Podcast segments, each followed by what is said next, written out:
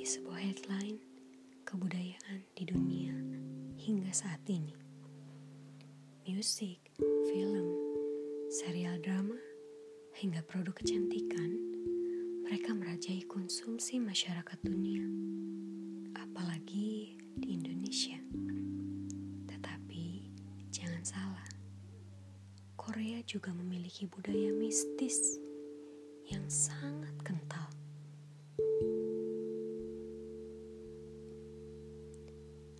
Akan kami ceritakan di episode 4 podcast Real or Not Real yang akan dipandu oleh saya, Mrs. L. Dan cerita ini berjudul Arang.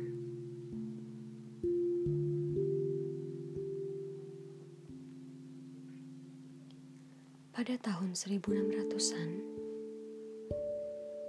masa pemerintahan Raja Myeongjong dari dinasti Joseon di kota Miryang, Provinsi Gyeongsang, terdapat seorang hakim bernama Hakim Yun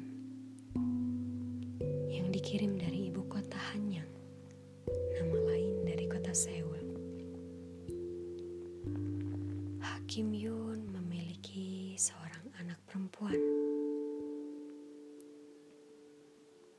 sangat cantik. Ia berusia 19 tahun dan bernama Arang. Bukan hanya cantik, ia juga sangat pandai dan berbakat.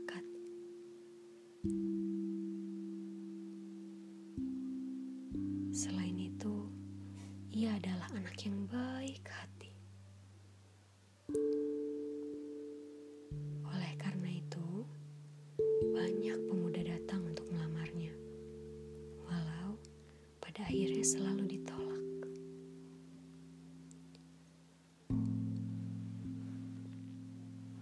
Seorang pelayan di rumahnya yang bernama Juki juga tertarik pada Arang dan selalu menggodanya, tapi selalu tidak digubris oleh Arang. Ia hanya membalas dengan senyuman. Sewaktu ditanya mengapa, Arang menjawab ia harus bersikap manis dan sopan di hadapan siapa pun, termasuk bawahan ayahnya. Jugi sudah tertarik pada Arang sejak ia pertama kali melihat Arang datang mengantarkan makanan siang ayahnya. Hingga suatu hari, Jugi menarik tangan Arang. Ia membicarakan sesuatu, tapi tetap ditolak dengan halus oleh Arang. Lagi pula, ia saat itu harus membawakan makan siang ayahnya secepat mungkin.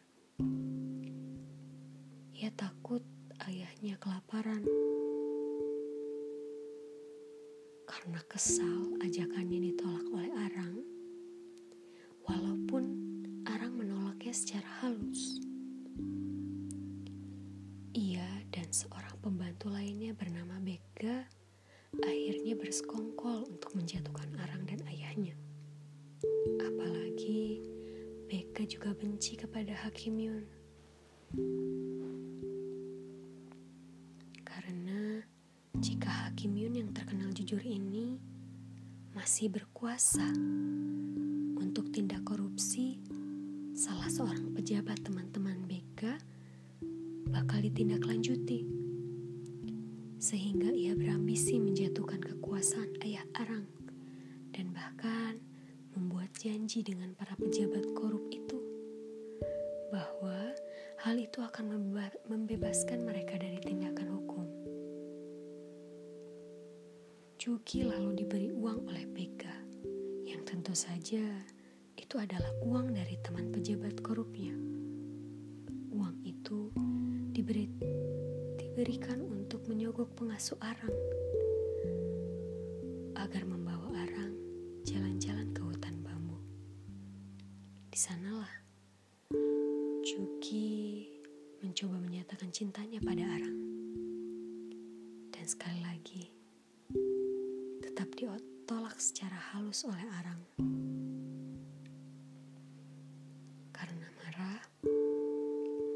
Jugi lalu nekat menodai Arang sambil tertawa dan berkata, "Kamu sudah ternodai sekarang. Jadi, tidak ada pilihan bagimu untuk menikahi siapa pun kecuali diriku." Mendengar itu, Arang kesal dan menendangnya sampai jatuh sebagai perlawanan. Walau ia masih diikat dengan tali. Kesal melihat perlawanan dari Arang, Juki membunuh Arang dengan batu dan membunuh mengubur mayatnya di hutan bambu. Segera tersiar kabar ke seluruh kota bahwa Arang telah hilang. Hakim Yun menjadi sangat sedih dan kembali ke Hanyang tanpa Arang. Setelah Hakim Yun turun, beberapa hakim yang bergantian bertugas di Miriam satu persatu meninggal secara misterius. Setiap malam setelah naik jabatan, tidak ada yang tahu apa penyebabnya. Hingga tak ada yang berani mengambil posisi itu. Sampai seorang permuda bermargai yang berani berusaha mencalonkan diri menjadi hakim selanjutnya.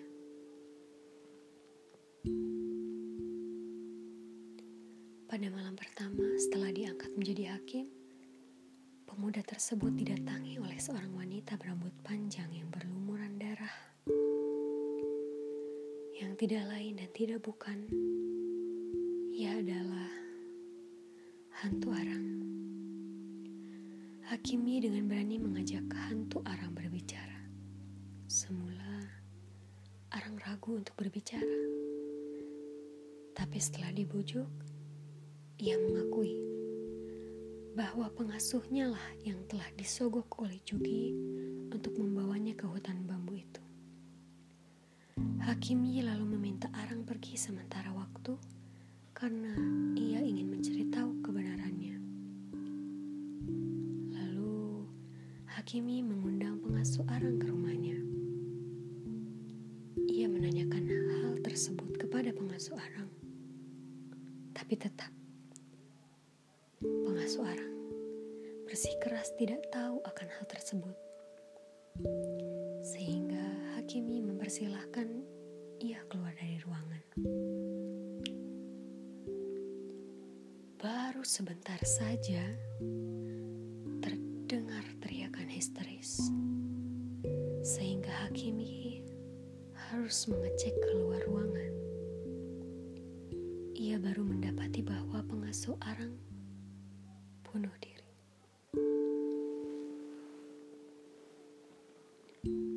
Dan ia juga mendapati surat tulisan tangan pengasuh itu yang mengakui kesalahannya.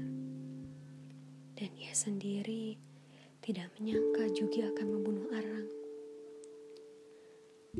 Sewaktu Arang kembali dan menerima surat itu, ia menangis terseduh-seduh, seraya mengatakan ia sama sekali tidak menyalahkan pengasuhnya. Ia sudah menganggapnya seperti ibunya sendiri. Hanya ia kecewa karena pengasuhnya mau disogok oleh Jugi. Setelah menceritakan semua kisahnya pada Hakimi, hantu Ara mengatakan bahwa besok ia akan menjadi seekor kupu-kupu putih untuk menunjukkan siapa orang yang telah membunuhnya dan memohon agar Hakimi bersedia membantunya mengusut kasus ini. Hakimi menyetujuinya. Hingga keesokan paginya, hakim baru itu memanggil semua pelayan. Tiba-tiba, seekor kupu-kupu putih terbang dan mendarat di topi salah satu pelayan, yakni Jugi. Dan ia mendarat di pelayan yang lain, yaitu. Hakim itu lalu mengintegrasi mereka.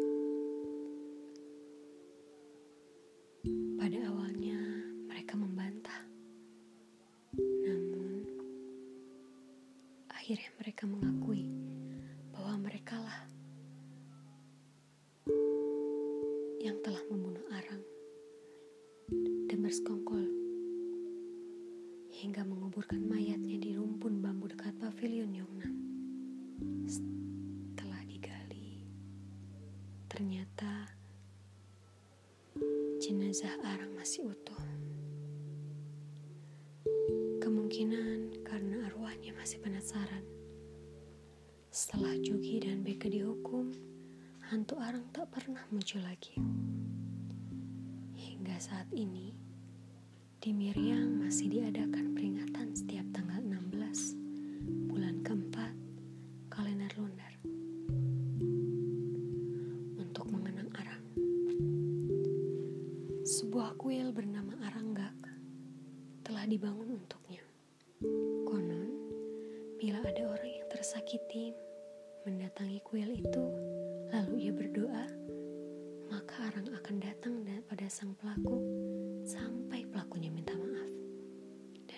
juga, Arang akan mempertahankan cinta dua orang yang berpasangan jika mereka mengunjungi dan berdoa di kuilnya. Hingga saat ini, kuil itu masih bisa dikunjungi.